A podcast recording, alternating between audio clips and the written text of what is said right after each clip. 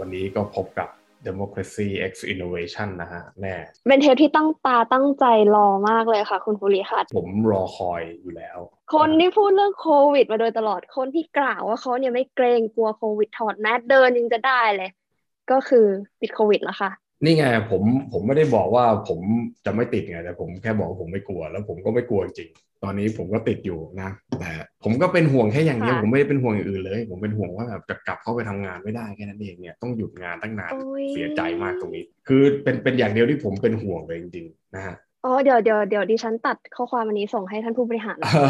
นะฮะมันมันก็มันมันก็เลยทำให้อันนี้ช้าหน่อยนะก็ต้องขอไปทุกท่านด้วย คือบางทีมันอันนี้ก็ต้องต้องต้องเลทไปค่ะเพราะว่าพอติดเชื้อปุ๊บเนี่ยมันจะมีกระบวนการเยอะแยะมากมายเลยนะฮะต่อให้คุณไม่ได้มีอาการ แต่แต่ผมก็มีอาการบ้างอะนะก็คือเป็นพวกเอ่อเป็นหวัดบ้างนะเจ็บคอบ้างหรือว่ามีไอบ้างนิดหน่อยเสียนะงฮะขึ้นจมูก เสียงขึ้นจมูกก็เหมือนจมูกเหมือนเป็นหวัดไงเออแต่ก็คือตอนแรกเนี่ยผมไม่ไม่ค่ะทราบว่าเป็นเพราะว่าอะไร เพราะว่าผมอะเป็นหวัดมาประจำอยู่แล้วนะผมต้องพกไอ้ยาแก้แพ้เนี่ยยาเทลฟาสอะไรเนี่ยนะผมกินจนจนเป็นยาประจำไปแล้วนะครับไอ้เจ็บคอร้อนในเนี่ย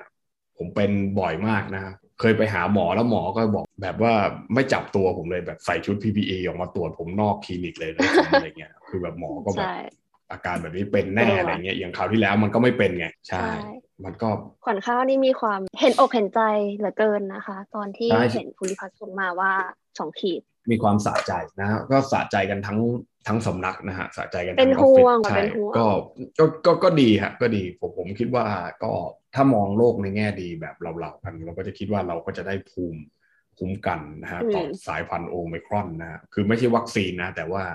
เอ่ออย่างที่เราได้ทราบกันว่าเอ่อ ถ้าติดสายพันธุ์โอไมครอนแล้ว ก็ลูกๆหลานๆของมันนะไอไอไอตัวที่มันกลายพันธุ์ออกไป แต่ยังเป็นโอไมครอนอยู่นะ ไม่ใช่กลายพันธุ์ออกไปเป็นสายพันธุ์อื่นที่มันอือฮึไม่นั่นนะก็ก็สามารถที่จะเอ่อป้องกันได้อะไรประมาณนั้น เป็นระยะเวลาสักสามเดือนก็ยังดีนะก็คงจะไม่มากกว่านั้นเพราะเพราะถ้ามันพัฒนาตัวเองกลายพันธุ์ไปมากกว่านี้มันก็คงอาจจะติดได้ใหม่นะ แต่ก็ยืนยันอีกครั้งนะครับนะว่ามันไม่ได้มีความรุนแรงอะไรเลยนะฮะ คือผมไปถอนฟันคุดมาอย่างหนักกว่านี้นะฮะอันนี้เนี่ยเด็กๆมากนะครับนะก็แต่คนที่มันก็อาจจะเป็นเพราะผมไปออกกำลังกายไงใช่ไหมร่างกายก็ค่อนข้างที่จะพร้อมพอสมควรก็ไม่ไม่เป็นอะไรที่มันรุนแรงมากมายนะ แต่ว่าอย่างพันธมิตรของเรานะครับ อาจารย์พิชพงศวัสดิ์นะฮะก็เป็นเมื่อเดือนเดือนก่อนนะก็ก่อนหน้านั้นค่ะแกก็มาที่สถาบันก็คุยกันนะก็พอแกเป็นเหมือนกับแกติดแล้วเนี่ย เราก็ แกก็ไปออกทีวี แกก็บอกว่าพอกลับมาแกก็บอกว่าเฮ้ยไอโอมิคอนเนี่ยผมบอกเลยว่ามันไม่ได้มันไม่ได้กระจอกนะอะไรเงี้ยคือมันมันก็รุนแรงเหมือนกันเนี่ยผมเนี่ยนะ หายใจลำบากมากเลยมากอะไรเงี้ยแล้วแกก็พูดทิ้งท้ายว่าเออแต่ก็อาจจะไม่ใช่กับทุกคนไง เพราะว่าผมเนี่ยไม่เคยออกกำลังกายเลยร่างกายผมอ่อนแอมากอะไรเงี้ยเออมันก็แล้วแต่คนจริงๆนะก็ถ้าร่างกายแข็งแรงก็คงจะไม่มีอะไรน่ากลัวนะครับ เดี๋ยวมาดูกันนะอาทิตย์ที่แล้วเพิ่งพูดเรื่องลองโควิด ไปว่าผมจะลองโควิดหรือเปล่านะเดี๋ยวดูว่ามันลองไหมนะแล้วลองแล้วอาการเป็นยังไงอ่าก็จะได้นี่ไงรีวิวกันไปว่าเขาไปด่าเขาวิจารณ์เขาแล้วเราไม่เคยเป็นเองจริงๆเนี่ยใช่ไหมมันก็จะไปว่าเขาได้ไม่เต็มปากอะไรอย่างเงี้ยแต่แต่ไม่ได้หมายความว่าผมตั้งใจติดนะเดี๋ยวเดี๋ยวจะกลายเป็นผมเออผิดผิดกฎหมายไปนะฮะว่า ตั้งใจแพร่เชื้อนะฮะเอาเอาอย่างนี้เรื่องเนี้ยไม่มีใครไม่พูดถึงนะฮะในรอบสัปดาห์อ่าที่ผ่านมานี้ดีกว่า ก็คือเรื่องของการโอ้โหใช้คำว่าล่วงละเมิดทางเพศมันจะหนักเกินไปไหมฮะอ่าไม่แต่คดีเขาก็คือตรงๆก็คือการล่วงละเมิดทางเพศล่วงละเมิดทางเพศใช่ไหมคคดีที่มันดังกันอยู่เนี่ยผมไม่ได้บอกว่าใครทำหรือไม่ทำหรือจริงหรือไม่จริงนะคือมันมันมันก็มีหลายกรณีหลายหลายเอ่อเคสใช่ไหมที่ผู้ถูกกระทำนั้นเนี่ย พอถูกกระทำแล้วก็ก็ไม่ไม่ไม่กล้าที่จะออกมาเปิดเผยต่อสาธารณชนนะว่าเขาโดนอย่างเงี้ย เพราะว่าหนึ่งอายสองไม่อยากให้มันกระทบต่อหน้าที่การงานอือฮึสามก็คือไอไอคนที่ทำเองนั้นเนี่ย ถ้าเราไปยุ่งกับเขาบ้างๆบางที ผลความทุกข์อาจจะมาตกอยู่ที่เราเงี้ยความซวยจะมาตกอยู่ที่เราเองอะไรอย่างนี้หรือเปล่าเนี่ย ซึ่งพอเรื่องพวกนี้มันเกิดขึ้นมาเนี่ยมันมันก็มีคนเหมือนกับพอมีคนเปิดอะนะพูดพูดง่ายๆกระแส พอมีคนเปิดว่าเฮ้ยฉันโดนอะไรเงี้ยก็จะมีคนมาบอกว่าฉันโดนเหมือนกันอะไรเงี้ยก็คือเกิดเป็นกระแส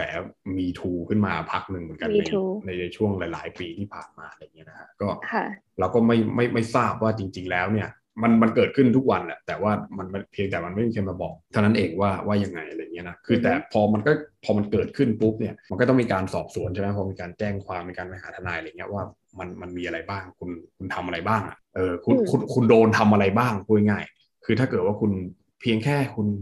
โดนสัมผัสอย่างเงี้ยจับมือจับอะไรเงี้ยมันถือว่าถือว่าเป็นไหมอะไรเงี้ยหรือว่าถ้าคุณไปจับอของสงวนที่คุณไม่อยากให้จับอะไรเงี้ยเออมันมันมันถือว่าเป็นอะไรเงี้ยความเห็นส่วนตัวดีกว่า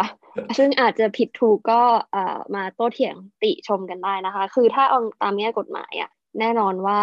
การข่มขืนหรืออะไรเงี้ยมันก็คือการที่สอดใส่อย่างเดียวใช่ไหมตามในแง่กฎหมาย ซึ่งมันก็มีความพยายามที่จะ ปรับเปลี่ยนข้อกฎหมายว่าเฮ้ยมันมีนัยยะที่มันมากกว่านั้น มันไม่ใช่แค่การสอดใส่อย่างเดียว แต่มันมีการจับต้องตัวโดยที่ไม่ยินยอมการ ไม่รู้สิใช้คำศัพท์ที่มันอาจจะดูไอ้นี่ไปแบบเขาเขาเรียกอะไรเล้าโลมหรือการสุกไซหรืออะไรอย่างนี้หรือเปล่าก็เป็นในแง่ของทางกฎหมายไปที่เขาพยายามตีความ แต่ทีนี้ในแง่ของทางสังคมหรือแง่ปฏิบัติจริงเนี่ย ส่วนตัวเรารู้สึกว่า ถ้าเมื่อไหร่ที่ผู้หญิงไม่โอเค รู้สึกว่าไม่สบายใจกับการแตะต้องของฝ่ายตรงข้ามอะมันจะเป็น sexual harassment เออก็ก็ก็ก็ถูกนะ ผมคิดว่าคือบางทีอะคือบางทีมันมันไม่ใช่ว่าคุณจะต้องมาจับของสงวนอย่างเดียวใช่ไหมคือหรืออวัยวะบางอย่างอย่างเดียวคือถ้ามันจับที่อื่นแต่คุณไม่โอเค มันมันก็ต้องถือว่า เวลาไปนั่งกินข้าวกันอย่างเงี้ยแล้วอยู่ๆมี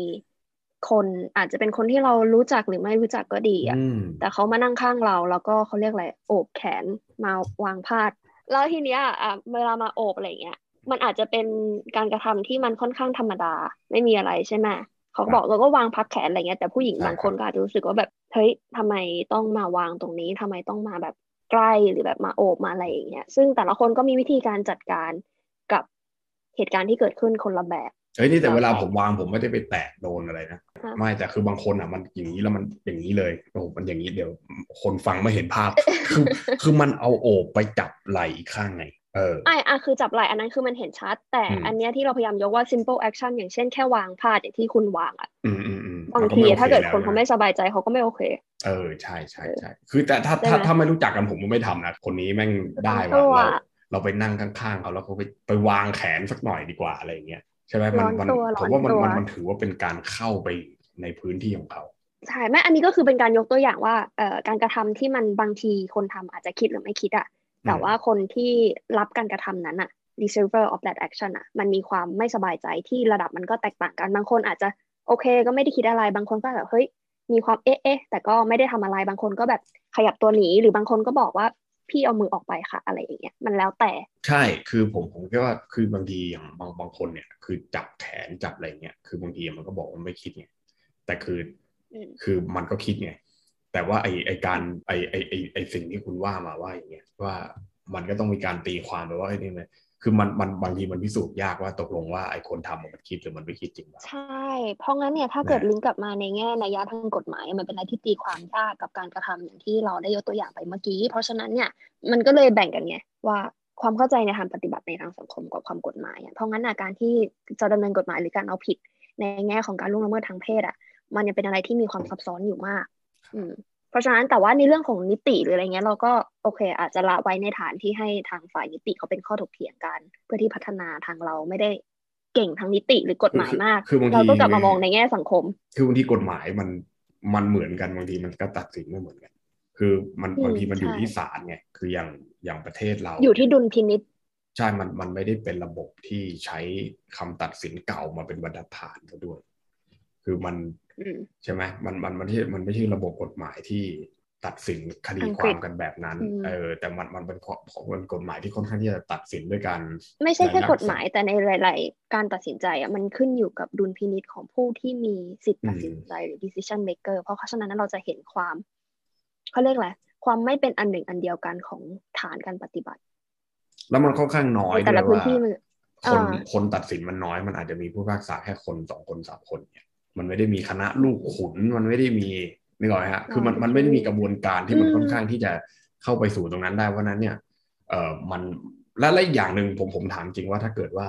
เรื่องวันนั้นที่เกิดเนี่ยนะเรื่องมันเกิดขึ้นจริงๆนะอันนี้ผมไม่ได้ไปว่าใครว่าใครทำอะไรไปทำอะไรนะคือหมายความว่าเรื่องมันคือว่ามีคนไปร้องกับทนายท่านหนึ่งเนี่ยนะซึ่งทนายท่านนี้ก็พัวพันกับคดีที่โด่งดังที่สุดในประเทศไทยมาสักพักหนึ่งแล้วเหมือนกันถูกไหมฮะ คดีของคุณคุณแตงโมใช่ไหมทนายคนนี้แกก็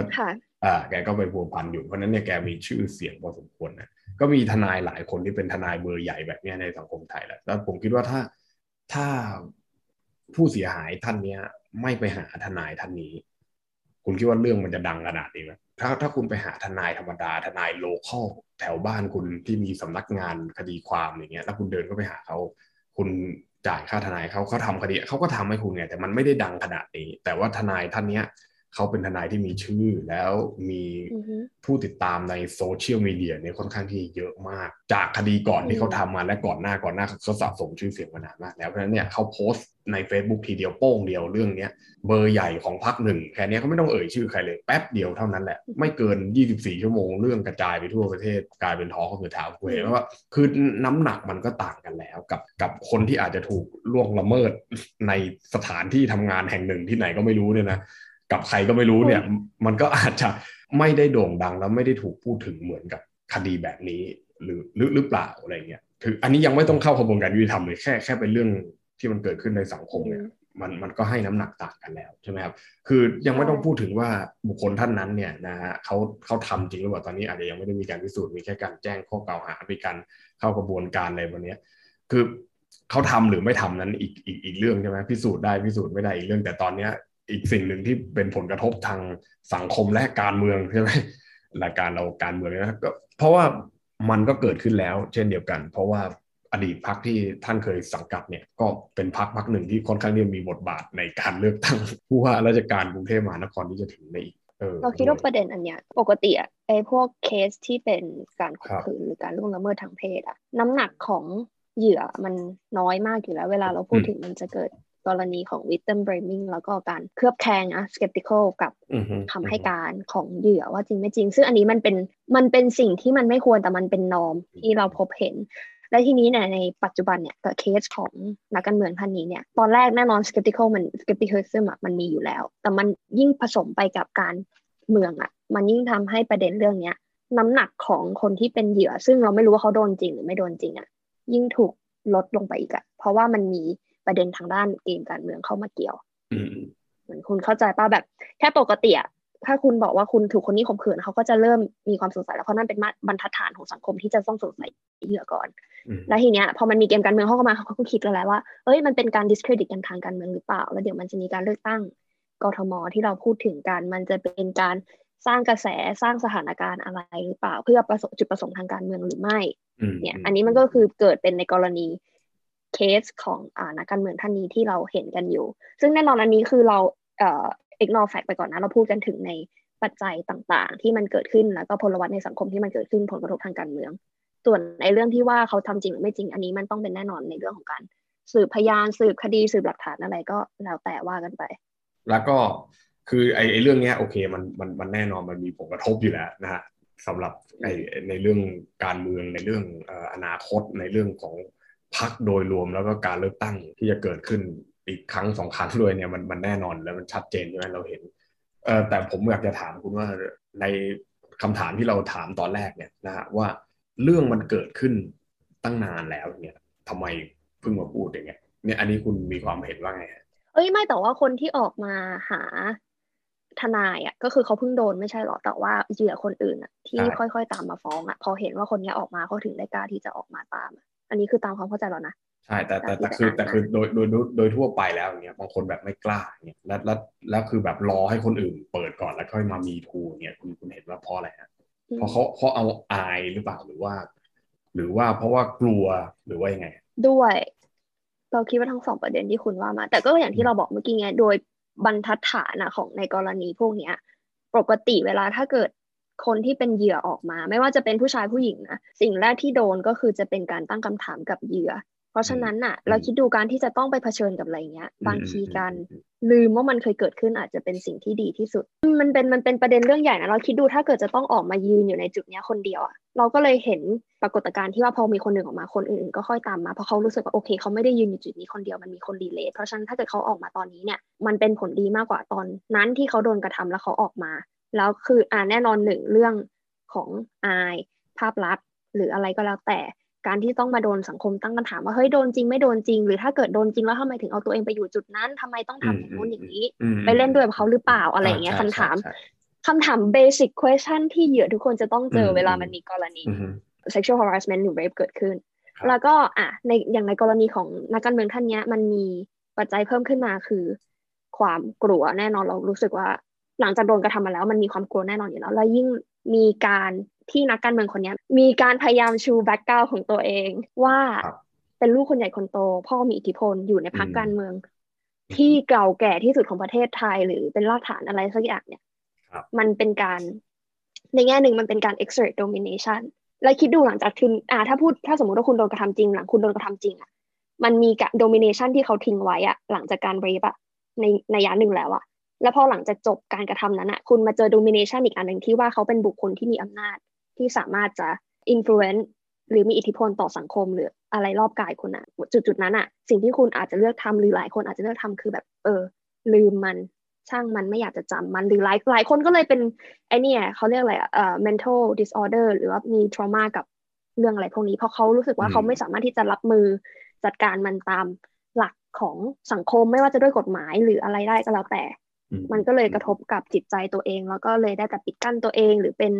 mental disorder อะไรเงี้ยเพราะนั่นคือสิ่งที่เขาสามารถจัดการกับเหตุการณ์ที่มันเกิดขึ้นกับเขาได้ อื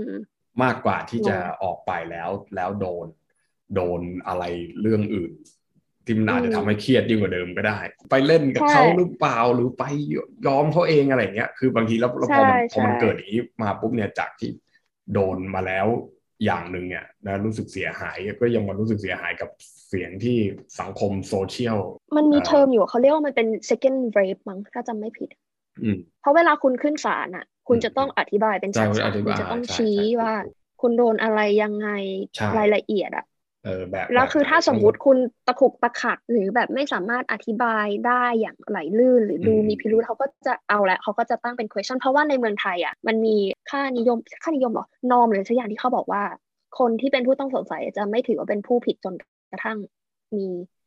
หลักฐานมาตัวเป็นผู้ผิดใช่ไหมคะเป็นเป็นกฎหมายเลย คือคือหมายว่าคือถ้ามันยังไม่ผิดก็แสดงว่ามันยังไม่ผิด ถูกถูกต้องไม่คือซึ่งในกรณีอื่นเราก็เข้าใจได้แต่ในกรณีเนี้ยมันมี เออ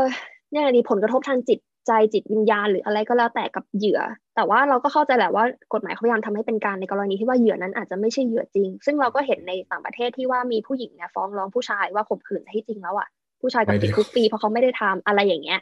คือคือมันก็เป็นงานยากของทางฝ่ายนิตินายหรืออะไรก็แล้วแต่ครับนะใช่ครับใช่ก็จริงๆก็มีมีมีหลายกรณีมากในในต่างประเทศโดยเฉพาะในสหรัฐนะที่ ที่ที่ที่มีการไปแจ้งความว่าโดนข่มขืนหรือโดนอะไรเงี้ยแต่ว่าคือคือจริง ๆ แล้วในข้อเท็จจริงมันไม่เป็นแบบนั้นแล้วมาพิสูจน์ได้ทีหลัง หลังจากที่มันมีการตัดสินคดีความไปแล้วอะไรเงี้ยนะก็มันมันก็คือมันโอเคมันมันก็ต้องให้ความเป็นธรรมแหละไอ้อย่างนั้นนะใช่ไหมก็คือมันเป็นพิสูจน์ได้จริง ๆ ว่าไม่ได้ทำอะไรเงี้ยแต่ ไอ้ไอ้อันนี้มันก็ต้องไปว่ากันอีกทีในในในเรื่องนั้นนะแต่ผมว่าผลผลผลกระทบจากเหตุการณ์ครั้งเนี้ยมันมันมันทำให้เราได้เห็นอะไรหลายคือในประเทศไทยมันไม่ค่อยมีเรื่องแบบนี้ขึ้นมาแต่คือ คือถ้าเกิดว่าอย่างที่ผมว่าคือถ้าถ้าไม่ไปหา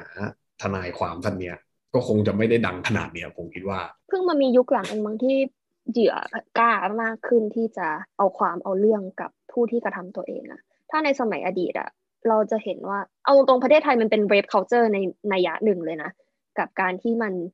มีเขาเรียกอะไร sexual fantasy ในเรื่องของการที่ผู้ชายมีอำนาจเหนือกว่าผู้หญิงอะไรเงี้ยเออ rape culture ในประเทศไทยนี่มีอะไรบ้าง rape culture ก็นี่ไงละครอย่างที่เพิ่งพูดไปอะก็จำเลยรักก็อะไรอะพระเอกจับนางเอกไปติดเกาะอะไรเงี้ยแล้วก็นางเอกก็รักพระเอกอะไรเงี้ยแล้วมันมีฉากข่มขืนด้วยมั้ง อะไรอย่างเงี้ยแล้วก็สุดท้ายก็รักกันแบบ happy ending live forever together อะไรอย่างเงี้ยแล้วมันมีแก้ว เราจำจำชื่อเรื่องไม่ได้ที่มันดังมากอะที่แอนทองผสมเล่นกับเคนธีรเดชแต่จำได้คือมันแบบเป็นกักขังหน่วงเหนียว แล้วก็อ่าล่วงละเมิดทางเพศแล้วก็ข่มขืนนะอย่างชัดเจนอะแต่สุดท้ายแล้วคือผู้หญิงท้องด้วยปะในเรื่องอะไม่รู้ผมไม่ได้ดูสุดท้ายก็รักกันแต่งงานกัน portray of rape culture ในเมืองไทยที่มัน normalize มันทำให้การกระทำพวกนี้ซึ่งมันผิดกฎหมาย แล้วมันผิดสัญญาบันอะไรก็แล้วแต่ มันกลายเป็นสิ่งเรื่องปกติในประเทศไทยแล้วคนก็ให้การยอมรับแล้วเราจะเห็นว่าในสมัยแต่ก่อนอะถ้าผู้หญิงคนไหนโดนข่มขืนหรืออะไรอะสิ่งที่เขาทำกันอะ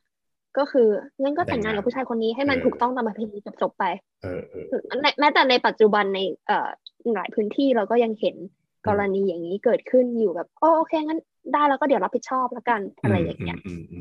ซึ่งเออมันก็มีผลมาจากสิ่งที่วนเวียนในสังคมแล้วก็มันมันกลายเป็นการ normalize เรื่องพวกนี้ไปในตัวถูกไหมใช่แล้วคือถ้าเกิดเราเห็นเนี่ยไอ้พวกไอ้พวกนี้ที่พยายามจะ portray เนี่ยเขามันลิงก์กับแฟนตาซีของผู้หญิง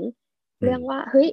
ผู้ชายต้องเป็นเพศที่แบบแข็งแกร่งกว่ามี domination อะไรเงี้ยแต่ในขณะเดียวกันทำไปก็แบบเพราะมีความรักมันมี romance เข้ามาเกี่ยว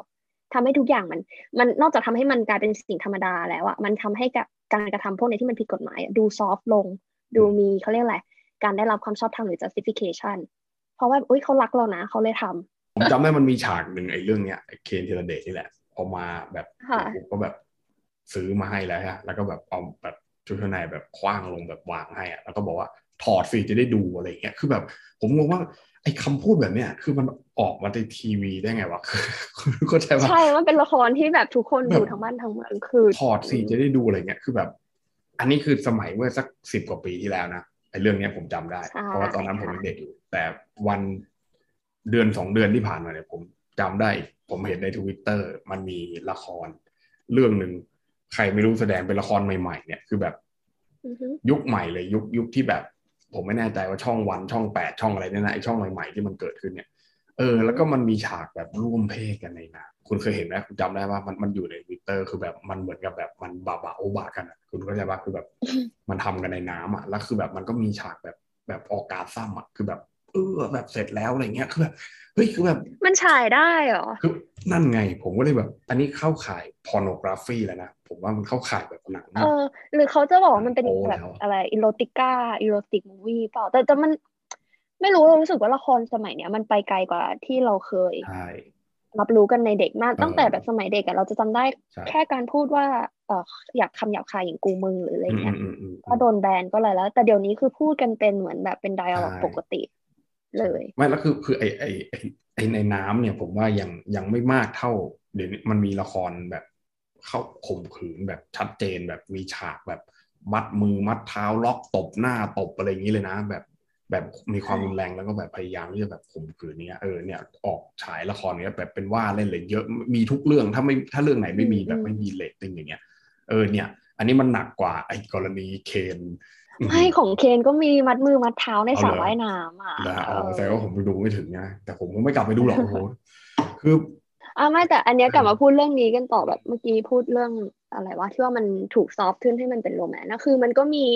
งานหลายคนที่ออกมาพยายามจะ defend ว่าแบบ เอ้ยเอ่อเบื้องหลังของ rape เนี่ยมันก็คือเซ็กซ์ซึ่งเขาใช้การอธิบายในเทอมแบบ biology หรือชีวภาพว่าแบบเออจุดประสงค์ของการเซ็กซ์เนี่ยมันก็คือความต้องการที่จะ reproduce หรือว่าสืบ เขาเรียกอะไรสืบสายพันธุ์ใช่ปะอะไรอย่างเงี้ยสืบพันธุ์เพื่อที่จะแบบให้มี generation ต่อไปอะไรเงี้ยเขาก็พยายามจะ justify ว่าเนี่ยปัจจัยขับเคลื่อนของเซ็กคือพวกนี้ แล้วมันก็เลยอาจจะทำให้เกิดเวฟขึ้นเพราะต้องการที่จะ reproduce อีกอะไรก็แล้ว แต่แน่นอนว่าแบบ argument พวกนั้นมันโดนโจมตี โดยเฉพาะในฝ่ายสังคมที่บอกว่าเฮ้ยความจริงแล้วอะการที่เซ็กอะมันโดยเฉพาะเรฟอะมันถูกนำมาใช้อะไม่ใช่แค่เพื่อทางปัจจัยทางชีวภาพอย่างเดียว แต่ว่ามันเป็นการเขาเรียกอะไร แพร่ขยายอิทธิพล หรือว่าการสถาปนาอำนาจของตนเองต่ออีกฝ่ายนะก็คล้ายๆเป็นเป็นในเรื่องของ power หรือ hierarchical balance ระหว่าง relationship ซึ่งแน่นอนเราถึงจะไม่พูดกันนะแต่ว่าเรารู้กันดีอยู่ว่าในความสัมพันธ์ทุกๆอย่างมันจะมีลำดับ hierarchy กันอยู่แล้ว โดยเฉพาะในความสัมพันธ์ของคู่รักเนี่ยมันไม่มีทางที่เป็นความสัมพันธ์ที่เท่าเทียมเธอเท่าฉันฉันเท่าเธออะไรเงี้ยเพราะว่ามันจะมีการ assert of power เกิดขึ้นอยู่ โดยเฉพาะนั้นเนี่ยในเรื่องของการเรฟเนี่ยเบื้องหลังมันก็ไม่ใช่แค่การรี p r o d u c หรือว่าแค่เขาเรียกอะไรอะเป็นปัจจัยขับเคลื่อนที่ว่าเฮ้ยอยากจะมีเซ็กอย่างเดียว แต่คือมันเป็นการความต้องการที่จะแสดงให้เห็นว่าฉันมีอำนาจมากกว่า โดยที่การแสดงอำนาจมากกว่านั้นนะอาจจะแสดงกับตัว partner ที่ถูกกระทำเอง หรือว่าในหมู่กลุ่มเพื่อนที่จะได้รับการยอมรับ อย่างที่เราก็รู้กันอะซึ่งอันนี้มันก็อาจจะเป็น toxic masculinity อะไรก็ได้ที่ว่าผู้ชายยิ่งผ่านประสบการณ์มามากเท่าไหร่ ยิ่งได้รับการยอมรับในสังคมมากเท่านั้น ถูกต้องไหมคะใช่ในขณะที่ผู้หญิงเนี่ยถ้าไม่เกิดไม่มีเลยก็จะถือว่าเป็น oh my god holy grail เป็นแบบ angel เป็นอะไรเงี้ยก็อีกอีกอย่างนะที่ผมเห็นก็คือ ผมว่าผลลัพธ์ของมันอะมันค่อนข้างที่จะเห็นชัดเจนว่า คือมันถ้าถ้าพูดถึงเรื่องการสืบพันธุ์รีโปรดิวส์อะไรเนี่ยนะฮะก็ถ้าคุณไปดูจริงๆไอ้พวกที่ไปข่มขืนเนี่ยมันมันข่มขืนให้หวังให้ผู้หญิงท้องไหมมันก็ไม่ใช่เมื่อปะคือสมมุติว่าคุณจะ reproduce จริงๆอะสมมติว่าคุณโอ้โหประชากรมันน้อยเหลือเกินตอนนี้เด็กมันเกิดน้อยอะไรเงี้ยเราอยากให้มันมีเด็กเกิดเยอะอะไรเงี้ยไม่เราคิดว่ามันเป็นเอข่มขืน in sense ผู้หญิงชีวภาพก็อาจจะเป็นอย่างนั้น แต่ที่ว่าแบบเฮ้ยอยากให้มีข่มขืนที่อยากให้มีลูกเราอะมันรู้สึกว่าเป็นการครอบครองอะอืมเหมือนแบบ mark หรือแบบการทำภาษาไทยทิ้งไข่ไว้เพื่อที่จะแบบใช่เออไข่ทิ้งไว้ เออไข่ทิ้งไว้มี domination เหนือผู้หญิงคนนั้นเพราะผู้หญิงอะถ้าสมมติอืมเขาท้องขึ้นมานั่นคือจบแล้วไงอ่าอ่าใช่ ในแต่คือแง่หนึ่งอะถ้าเกิดพูดในแง่ของฮาร์กีอะไรอย่างเงี้ยแต่แต่คือส่วนส่วนใหญ่ไอ้ไอไอคดีข่มขืนเหล่าเนี้ยเออ อันนี้ก็ต้องไปดูสถิตินะ แต่ผมว่ามันก็จะไม่ไม่มีจริยธรรมมากเกินว่า ไอ้ข่มขืนเหล่าเนี้ยมันมันมันตั้งใจทำให้เกิดการไอ้นี้หรือเปล่า คือถ้ามันไม่ได้ตั้งใจทำให้เกิดการสืบพันธุ์อย่างที่ที่ว่าจริงๆอะ ไอ้ไอ้ไอ้คนที่ชอบมาเถียงเรื่องที่บอกว่าอืมบาโรการจีข่มขืนเออมันมันเป็นเรื่องของการสืบพันธุ์ด้วยส่วนหนึ่งอะมันก็ไม่ใช่ ความเพลชชัวความเออความสำเร็จความใคร่ล้วนๆอะมันมันไม่ใช่เรื่องใช่ไหมไม่แต่นี้ก็มีเถียงไงว่าคือมันไม่ใช่แค่การสำเร็จความใคร่แต่คือมันเป็นการที่ว่าคุณได้เข้าไป แล้วคุณมีอำนาจเหนือคนเนี้ยแล้วทำให้คนเนี้ยยอมคุณเก็ตปะใช่ใช่ก็เออนั่นแหละนะก็ไม่เกี่ยวกับการสืบพันธุ์อืมเราว่าเช่นเดียวกันอะก็คือการสืบพันธุ์ไม่ใช่จุดประสงค์หลัก แต่คือการที่แบบว่า อย่างที่คุณบอกได้มีการทำตำหนิแล้ว เอออะไรอย่างเพเงี้ราะยมันเป็นข้อก็อ้างมากกว่าอืมไม่งั้นถ้ามันคุณก็จะไปมีหลายหลายสายหลายยุคการศึกษาชนเผ่ายุคอะไรเงี้ยมันก็เวียนกันไปเรื่อยหมดเพราะมันต้องการนี้ไง ต้องการประชากรถูกปะเอออันนั้นนะถึงคุณถึงจะพูดได้ว่าแบบเออหน้าที่ฟังก์ชันของคุณนะ คือคุณต้องมีลูกใช่ไหมในสังคมหลาย ๆ ยุคเนี่ยมันก็คือมันคนมันน้อยมันก็ต้องทำให้มันเกิด และยิ่งพอมันเกิดสงครามเนี่ย คนอายุสักสิบเจ็ดสิบแปดมันก็ตายแล้วเพราะว่ามันฆ่ากันไงถูกไหมฮะมันก็ต้องการคนเพิ่มขึ้นมาเนี่ยมันก็โอเคว่าฟังก์ชันหนึ่งของสังคมเนี่ยมันก็จำเป็นที่จะต้องทำให้คุณเนี่ยเออเกิดมากขึ้นทำให้คุณแบบต้องต้องผลิตอะพูดง่ายๆเหมือนเหมือนยุคปัจจุบันเนี่ยอืมเราต้องผลิตอาหารใช่ไหมหรือผลิตรถผลิตอะไรพวกเนี้ยมันก็ต้อง mass production อันนั้นก็ต้อง mass production มนุษย์อะไรประมาณนั้นนะคือแบบเออคุณต้องผลิตให้มันได้เยอะๆอะไรเงี้ยผมว่าเอออันนั้นนะมันมันถึงจะฟังขึ้นว่าเออ นะอะไรเงี้ยแต่คืออันนี้มันมันไม่ใช่ใช่ไหมฮะ คุณอืมคนอายุไขมันเพิ่มมากขึ้นแล้ว ตอนนี้มันไม่ได้มีอะไรเกิดมากขึ้นคนเนี่ยยิ่งไม่อยากจะเกิดโดยซ้ำไปอย่างเงี้อืยมเออคุณจะไปบอกว่า คุณเอาสายพันธุ์ของผมไปใช้ไหมเพราะว่าสายพันธุ์ของผมเนี่ย ดีนะอะไรเงี้ยอย่างเงี้ยเหรอคุณอ่ามัมันไม่ไม่เส้นตลกน่ากลัวน่ากลัว ก็นั่นแหละนะฮะมันก็มีการศึกษาหลายสายหลายอะไรอย่างนี้อืมก็โต้แย้งกันไปมา แต่ว่าแน่นอนจากที่เราเห็นที่มันเป็นเชิงประจักษ์ก็คือการใช่อืมข่มขืนเนี่ย มันผมว่าเป็นสิ่งผิดกฎหมายครับ แต่ว่าทั้งนี้ทั้งนั้นเนี่ยผมคิดว่าเราก็เน้นย้ำในเรื่องของเอ่อในรูปแบบอื่นด้วยนะฮะทั้งในเรื่องของคำพูดทั้งในเรื่องของใช่ค่ะเอ่อการสัมผัสกันอะไรเงี้ยเพราะว่าบางทีแค่แค่คำพูดเนี่ยมันก็เป็นเรื่องของการคุกคามได้ ได้ค่อนข้างที่จะเยอะเลยใช่คือคือบางบางคนไป รวมไปถึงการมองด้วยการแบบใช้สายตามองอย่างลวนลามอะไรเงี้ยนะคือแต่บางทีบางทีสายตานั้นบางทีคงไปว่าเขาไม่ได้นะเพราะว่าเขาแค่มองอะไรเงี้ยนะแต่ก็คือก็รู้แหละว่าอันนี้มันตั้งใจอะไรเงี้ย แต่ก็ก็แต่คำพูดนี่มันค่อนข้างที่จะชัดเจน เพราะว่า เพราะว่าตาคุณมันก็คงจะเปิดอยู่ตลอดใช่ไหมแต่ปากคุณมันไม่ต้องเปิดก็ได้อะไรเงี้ยแต่คือบางทีถ้าคุณเปิดปากแล้วแสดงว่าคุณก็ตั้งใจแล้วที่คุณจะจะไปทำอะไรเขาอะไรเงี้ยนะฮะอย่างอย่างผมเนี่ยอืมผมเป็นผู้ชายผมโดนเลยคุณรู้ไหม เออโดนแบบเอาอะไรยัดอะไรเงี้ยมีเยอะแยะแน่นอนว่ามันมันมันคนเราเนี่ยนะมันมันก็มีความหลากหลายทางเพศใช่ไหมบางบางคนเขาก็ค่ะชอบผู้ชายบางคนก็ชอบผู้หญิงอะไรเงี้ยนะก็มันก็ไม่ได้มีเฉพาะแค่ว่าเออเออผู้ผู้หญิงจะโดนผู้ชายกระทำเสมอไปบางทีแบบผู้ชายก็โดนผู้ชายกระทำด้วยอะไรเงี้ยหรือบางทีผู้หญิงก็กระทำด้วยแต่ว่าอันนี้ก็แล้วแต่กรณีแล้วแหละนะก็ก็ก็ก็ไป ดูดูดูกันเอาแล้วกันนะว่าอย่างไรอะไรเงี้ยนะแต่คนที่เป็นแบบว่า radical หน่อยก็จะบอกว่าผู้ชายมันไอลักษณะทางกายภาพมันอันนั้นกว่าอยู่แล้วเนี่ยใช่ไหมอย่าไปบ่นมากอะไรเงี้ยอย่าพูดเยอะ ก็โอเคก็ไม่เป็นไรนะก็แต่ให้ให้ให้ให้ให้คิดว่าเออมันมันมันมันก็มีอะไรเงี้ยนะแล้วก็ภัยคุกนั่นคาสิ่งมที่เราต้องเน้นย้ำคือแบบไอ้ sexual อืม harassment หรืออะไรพวกเนี้ยมันเกิดขึ้นได้กับทุกคน ทุกใช่เพศแล้วก็ทุกวัย แล้วภัยคุกคามมันมีนะคะ มันมีแบบใหม่มาเรื่อยๆ อยู่เสมอไงคือคือเราจะไปคิดว่ามันต้องอย่างเงี้ยบางบางทีกฎหมายมันมันก็ถูกบัญญัติไว้เมื่อหลายสิบปีแล้วอะไรเงี้ยมันก็อาจจะต้องมีการพิจารณาแก้ไขมีการดูแลอะไรกันให้มันมากมากขึ้นนะเกี่ยวกับเรื่องของการล่วงละเมิดอย่างเงี้ยไม่ไม่เพราะว่าเราเราก็ไปดูเรื่องการละเมิดสิทธิมนุษยชนอะไรเงี้ยซะเยอะนะเราก็ยังต้องมีการปรับกฎหมายในส่วนนั้นเลยเรื่องของการล่วงละเมิดทางร่างกายทางเพศพวกนี้มันก็ต้องมีด้วยเช่นเดียวกันก็ ภัยคุกคามในรูปแบบใหม่ที่ผมว่าเนี่ยมันก็มีมาเรื่อยๆกันนะผมก็ศึกษาอยู่ทุกวันนะครับนะว่ามันจะมีแบบใหม่มาแบบไหนบ้างนะฮะนะก็เป็นเรื่องที่สำคัญครับว่าในสังคมนี้เราก็ต้อง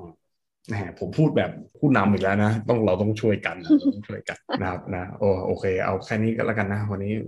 เหนื่อยๆครับ ต้องไปรักษาตัวโควิดไงค่ะ ไม่พูดดังไม่ได้ ถ้าพูดพูดดังหรือพูดมาก ๆ มันจะ มันจะทำให้แสบคอหรือว่าบางทีคันคออะไรอย่างนี้นะก็คือมันก็เป็นอาการของคนป่วยหวัดทั่วไปนะแต่มันอาจจะนานกว่าหน่อย ก็ลากันไปก่อนสำหรับวันนี้ยังไงก็พบเจอกันได้ในเทปอาทิตย์ต่อไปนะคะ สวัสดีค่ะ